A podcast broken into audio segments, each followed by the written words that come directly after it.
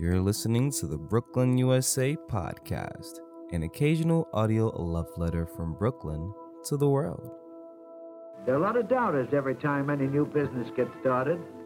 Maybe there are even more doubters when you try to start a co-op. Means a lot of people getting together. Many people don't want to take the trouble. But by 1938, most of us around here were pretty well convinced of the co-op way of doing things. The idea of a cooperative or co op, where everyone who works at a company is also a part owner, is nothing new. Throughout history, co ops have formed in response to moments of economic and social stress. Between 2019 and 2021, the number of co ops in the United States increased by 30%, and nowhere more than New York State, which has the highest number of co ops in the country. To conclude our series on work and labor, we're checking in with some of the people getting together and taking the trouble to operate as co ops, and in the process, creating a workplace, way of life, and a world that's less exploitative and more equitable. This week, we're catching up with member owners from Brooklyn Packers, a food sourcing, packing, and distribution co op based in Bed-Stuy. But first, we hear from the Center for Family Life, a co op incubator in Sunset Park.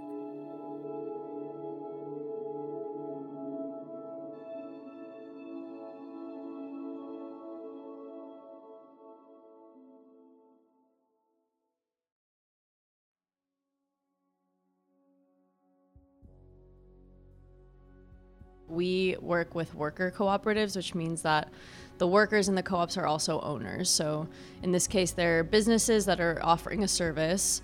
All of the workers in the business are also co owners of the business. So, they all have one vote and they make all decisions pertaining to the business democratically. My name is Amalia de la Iglesia, and I'm the project manager for Up and Go, which is the online booking platform that the co ops use. I started as a co op developer at Center for Family Life. We help bring groups of people together to form co ops, and then we support co ops once they're up and running and, and managing their businesses. And the communities that we work with are primarily immigrant, Spanish speaking, a lot of times lower education. This population faces a lot of barriers when it comes to traditional employment, and most of the members in the co ops that we work with have a history of salary theft, of abuse in the workplace or of just like working, you know, minimum wage. So co-ops provide a model and a tool for people who are kind of shut out of the traditional labor market and are a way to have power in the workplace, to make a, a fair salary, and also to develop a lot of skills Mi nombre es Julieta. Eh, yo My name is Julieta. I'm in the cleaning business for homes and businesses. I'm part of the East. Harlem Cooperative. Un día típico, pues, es ir bien temprano. A typical day is getting there very early to clean. Sometimes it's really dirty. So then sometimes I get home really tired at the end of the workday because, yes, it's very, very laborious. Cuando yo llegué aquí a Nueva York, yo When I arrived in New York, I did various things. I was a waitress, I worked in a pizzeria. pues antes ganaba lo que el patrón me quería pagar. Y aquí no, Before, I would earn whatever my boss wanted to pay me, but not here.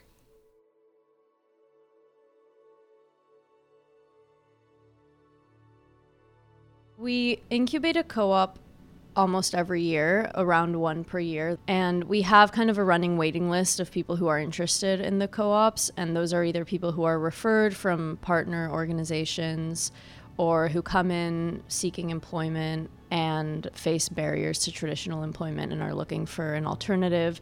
It's definitely a time commitment, and there's like administrative work and a whole business to manage outside of just being a worker. We're pretty intentional about trying to build community and taking our time with the incubation process, which is why it's a year long process. We have like a kickoff weekend where members talk about like their shared vision and dreams for the co-op and talk about where they came from, what brought them to the co-op, and kind of like using their imaginations to ideate like what would their what's their dream Cuando me dijeron trabajo, dije, wow. O sea, yo me hice When they told me work, I said, wow. I mean, I became hopeful. I said to myself, I will get paid well. There's no boss, no stolen wages. I mean, I thought all of that was great. And then I realized that it was true. para lograr algo tienes que sacrificar muchas cosas. To achieve something, you have to sacrifice a lot of things. You have to leave your kids, your house, and spend money. Eran todos los jueves, todos los jueves teníamos. The meeting was every Thursday. Cada jueves que nos reuníamos, nos Every Thursday meeting, we would learn different things. From there, we formed committees the marketing committee, the finance committee, the membership committee. encontramos miembros y entonces cada quien pues, And so every person has their own role within the cooperative. día a día tú vas aprendiendo, siempre hay algo nuevo. You learn every eh, day, there's always something new. And the nice thing about this is that we have CFL to help us.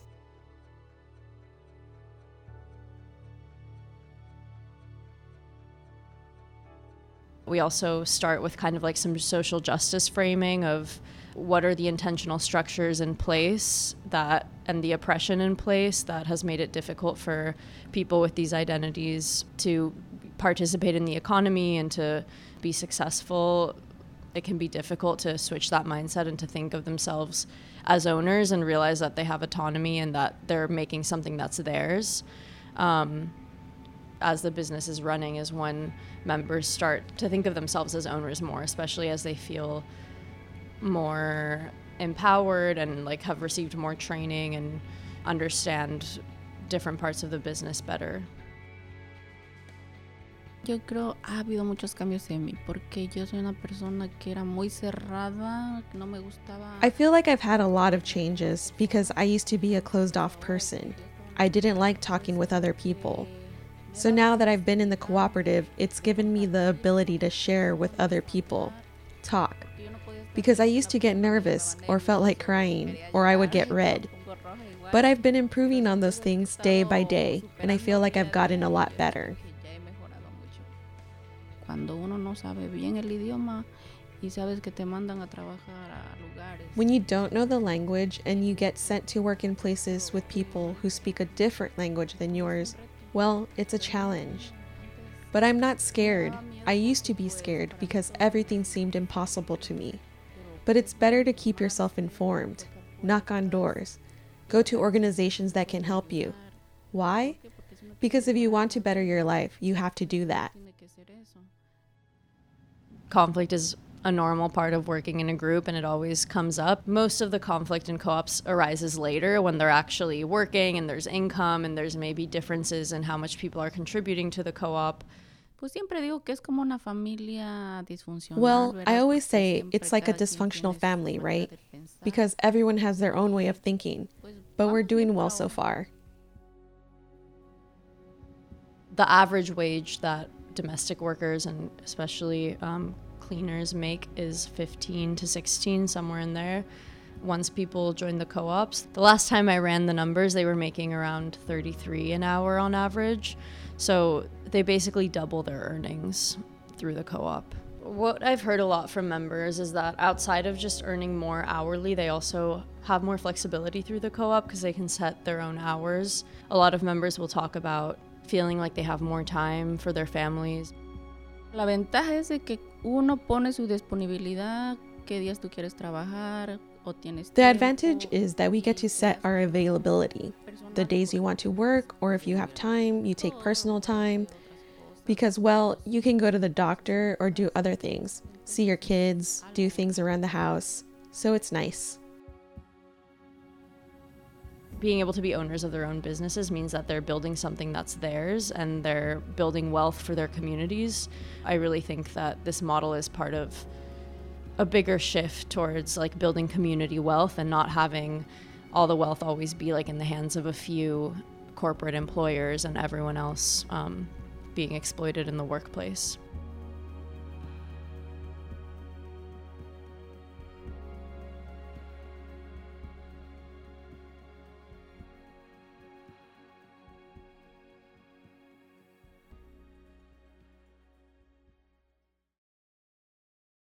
I'm Stefan Steph T. Wiley. I'm a founding worker owner of Brooklyn Packers and its farm share brand, Brooklyn Supported Agriculture.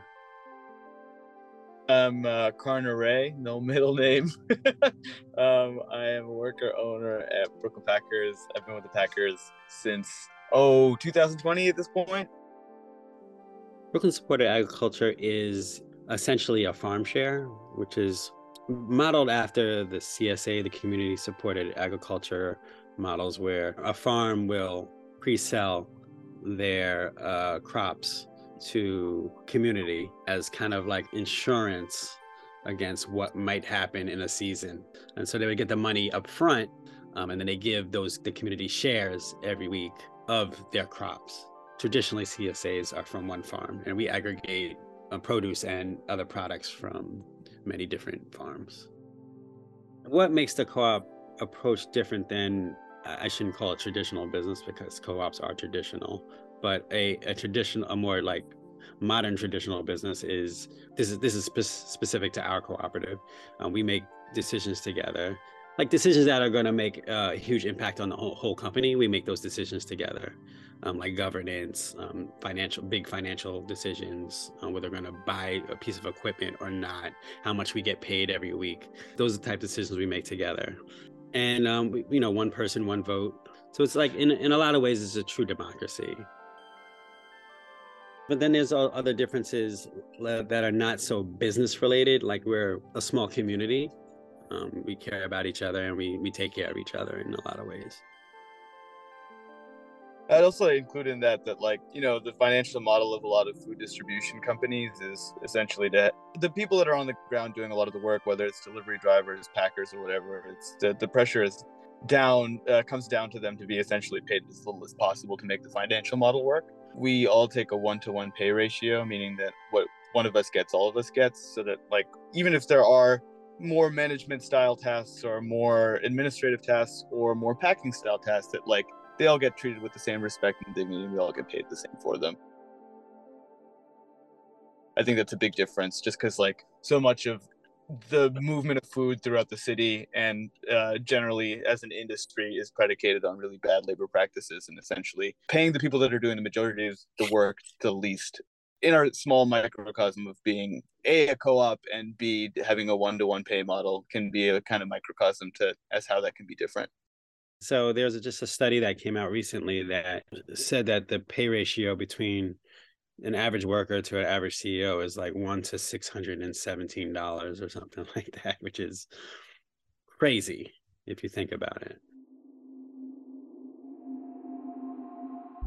Before the pandemic, I was working as a touring musician, and then as the pandemic came around and quarantine measures were started, uh, essentially my entire life and how I made money fell apart. Steph uh, is a friend of my partner, and they were asking her if she knew anybody that was looking for work, and I jumped at it. So I, when I initially started, I was just uh, starting as packing hands, just getting stuff into the orders and stuff. There was an increased volume because people can go to grocery stores. Um, so I kind of got my hands in at the most basic function of what goes on at Brooklyn Packers, and then over time realized that it was a place where like a lot of um, my feelings about labor could be instantiated in a kind of smaller, more tangible place. From there, really enjoying the work. I love fruits and vegetables. I love food, and this is just like a nice substrate for something that I felt important in terms of the labor space when the pandemic really picked up, there was a lot of different work that we were doing that was like getting a lot of food into a warehouse that we had at the time and then getting it out to a variety of different emergency food programs in the city. And then as as time went on, I think that the more emergency food stuff kind of dissipated and I realized that the thing that actually drew me to, towards it was the cooperative model and how it could be an alternative economic model for essentially any industry and how it could work. For most people, it's like I feel like you go to work and you have your small range of things that you have any agency over and it's usually pretty grim like what things you actually have control over in your life. I think that the risk is probably higher in in functioning as a cooperative and that your decisions actually do have some output and some consequence in how your life uh, operates uh, but i find that entirely enlivening. The issues that we run into on a day-to-day basis whether they're operational or whether there are differences of opinion about how things should operate, they all feel like meaningful difficulties in a way that I don't think I've ever had in a working situation before.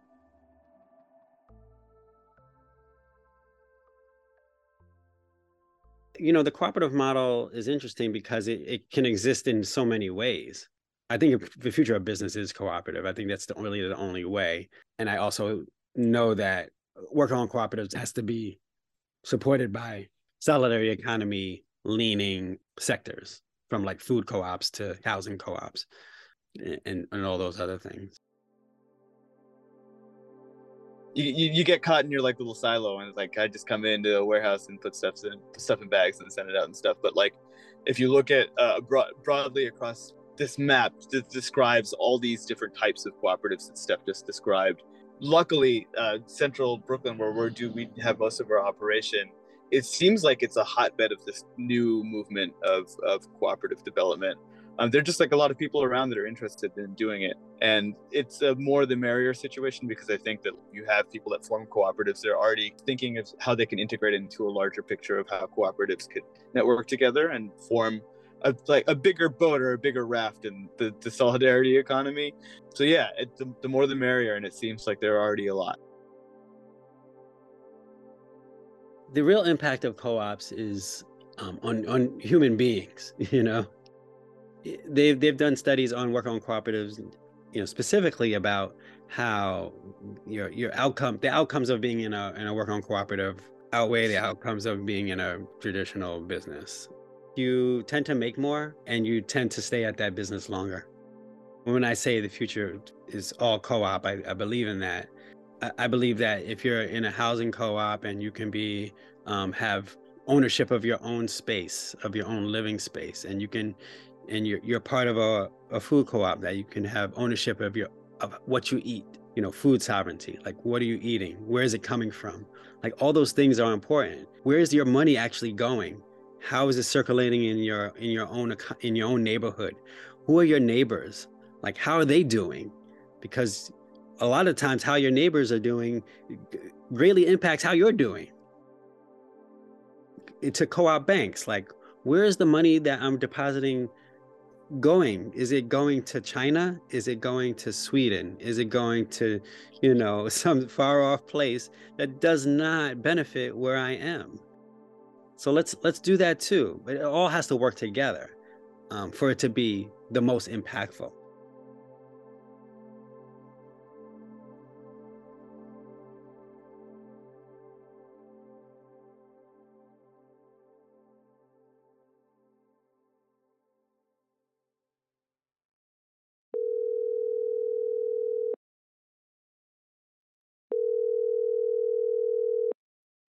Your call has been forwarded to an automatic voice message system.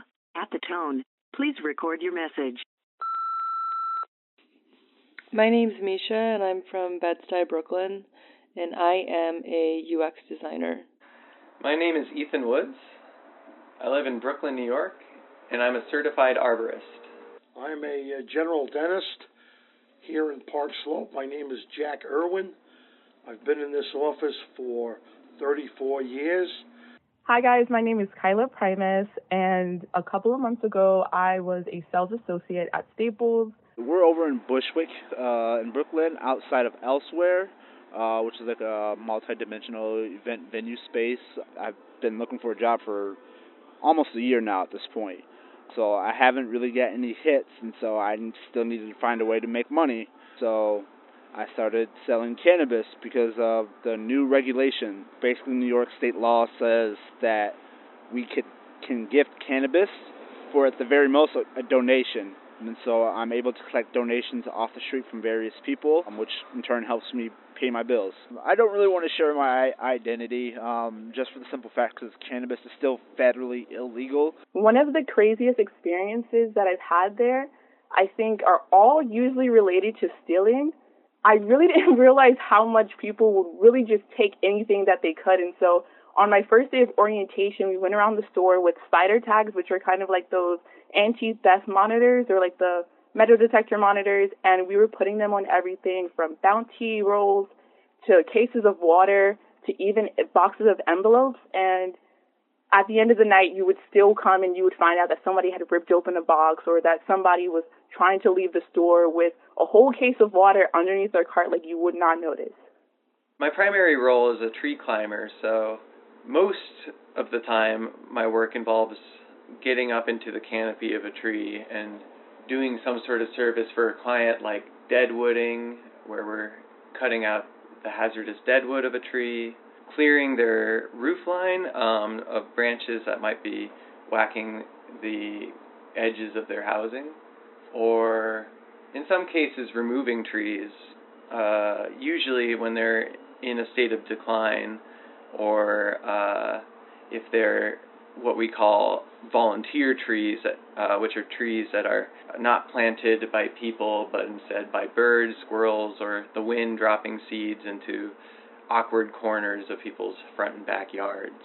I currently work at a large corporation, and I have to say that I don't love this work.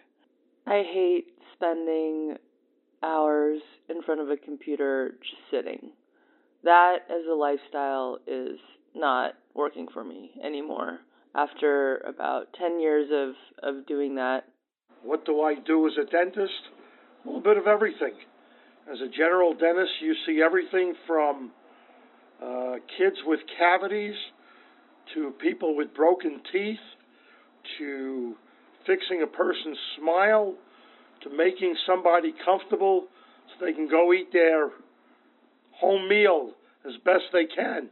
If I don't have like a, job job where I get a weekly paycheck, I'm out hustling, finding my food, finding the money to put in my pocket to pay my bills. I applied to literally everything from internships all the way to C-level roles across multiple industries. I left no industry or or uh, management role untouched. Most of the interviews I did have were for senior managers, directors, and, and C-level roles.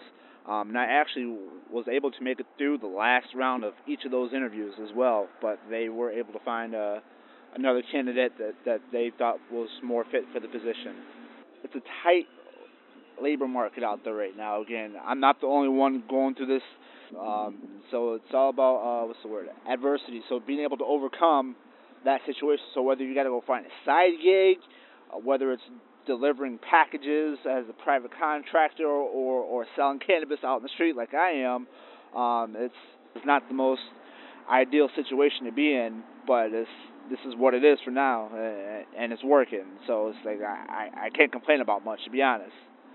The reason that I specifically chose to get into retail is because I wanted a lot more experience with people and the different personalities that you can encounter because all of the customers who come into the store are the same people that you meet on the train every day are the same people that whatever field you're going to eventually you're you will continue to see them. And so I just wanted to expose myself to difficult situations in which I would have to de-escalate things. And I think retail really is able to mold you to kind of take anything that's thrown at you and let it roll back off of you and you kind of just continue to go forward regardless of the interaction that you have with one person? One of the biggest challenges we face doing this work in the city is bringing all the tree debris through people's apartments. One of the toughest jobs I ever worked, uh, there was a client who had a antique Victorian style dollhouse right by their back door. It was so fragile that they were afraid to move it, so instead they asked us to carry all the branches around the dollhouse and just avoid it, which, as you can imagine, was pretty tough.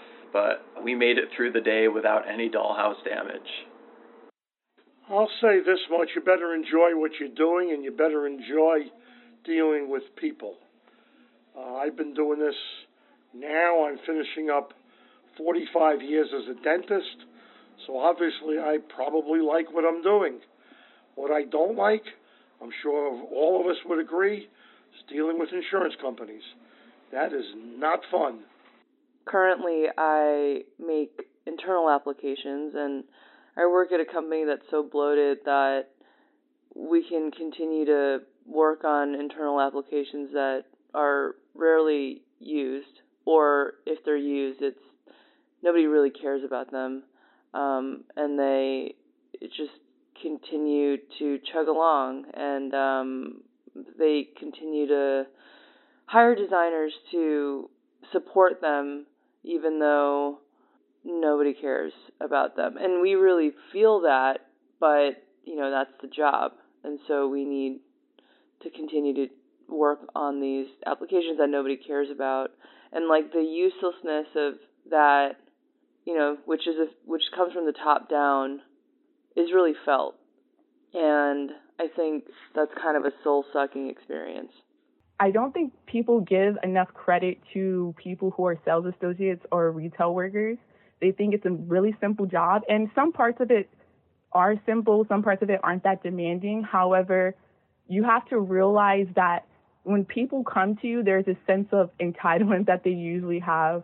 And while this isn't a bad thing because, of course, you're paying for a service or a product, the person on the other side of the register is still like sort of absorbing your energy. And so when you come to them um, angrily or in a demanding manner, you're kind of transferring that negative energy onto them and they're dealing with so many people continuously. So if someone is an introvert, I think retail is going to be incredibly difficult because by the end of one interaction, you can feel like your social battery is drained.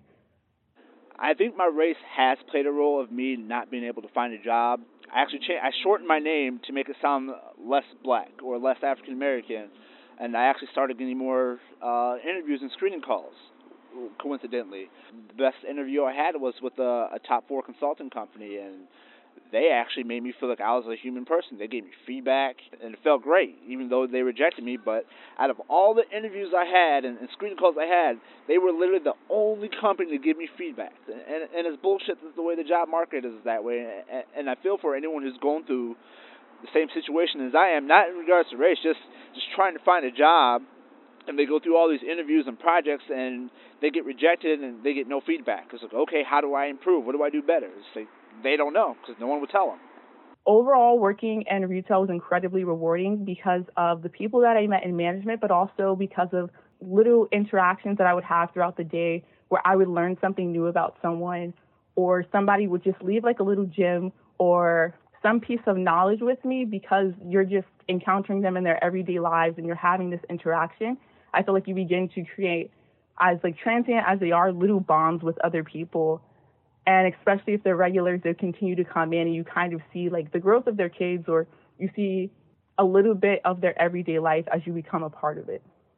One of the things I like the most about doing this work is getting to be in the canopy of trees, especially during the spring and the summer.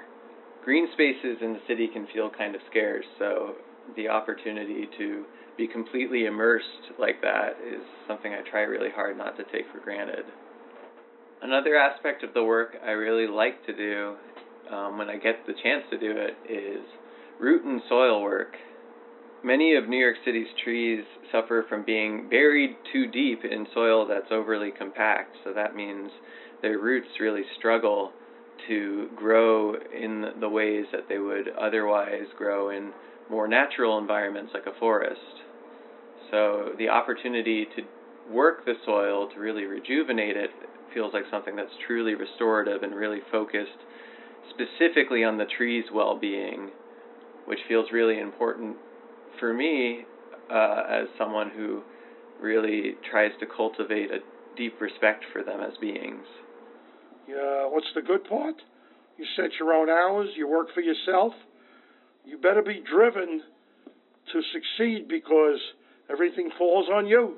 What I'm doing out here on the streets now, um, what I do like about it the most is this: I do have my own control. I can run my business or operation the way I see fit. Um, it's, it's very chill, very relaxed. I don't have any metrics or, or goals that I'm trying to hit every day. My only goal is again just to pay my bills. Once I can pay my bills, I'm a happy man, and that's all that I really need. I also feel tremendously grateful. You know, I realize that a lot of people are struggling in not only their careers but like just trying to work to meet their basic needs. And I think everybody has their struggles at every level of life and you know this is just a snapshot into mine.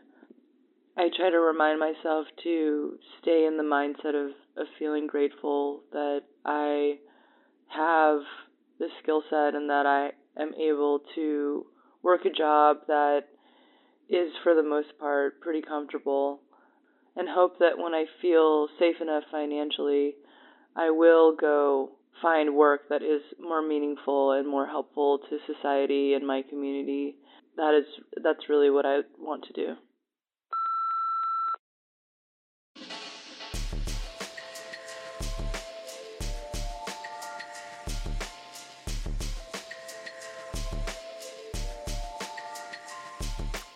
Brooklyn USA is produced by me, Kyrell Palmer. And me, Emily Bogosian. And me, Shirin Baraghi. And me, Charlie Hoxie. And me, Mayumi Sato. With help this week from Yvonne Marquez. You can learn more about the Center for Family Life and their co op incubation at their website, centerforfamilylife.org. To find out more about Brooklyn Packers and to order fresh, local farm products, go to brooklynsupportedagriculture.com. Thanks to everyone who called in to share their thoughts about work with us. If you want to tell us a story or somehow end up on the podcast, check the show's notes for a link to our guide on recording a voice memo on your mobile phone and sending it to us on the internet. If you like what you hear or think we've missed something, comment, like, share, and subscribe. And follow at BRIC TV on Twitter and Instagram for updates. For more information on this and all BRIC Radio podcasts, visit www.bricartsmedia.org slash radio.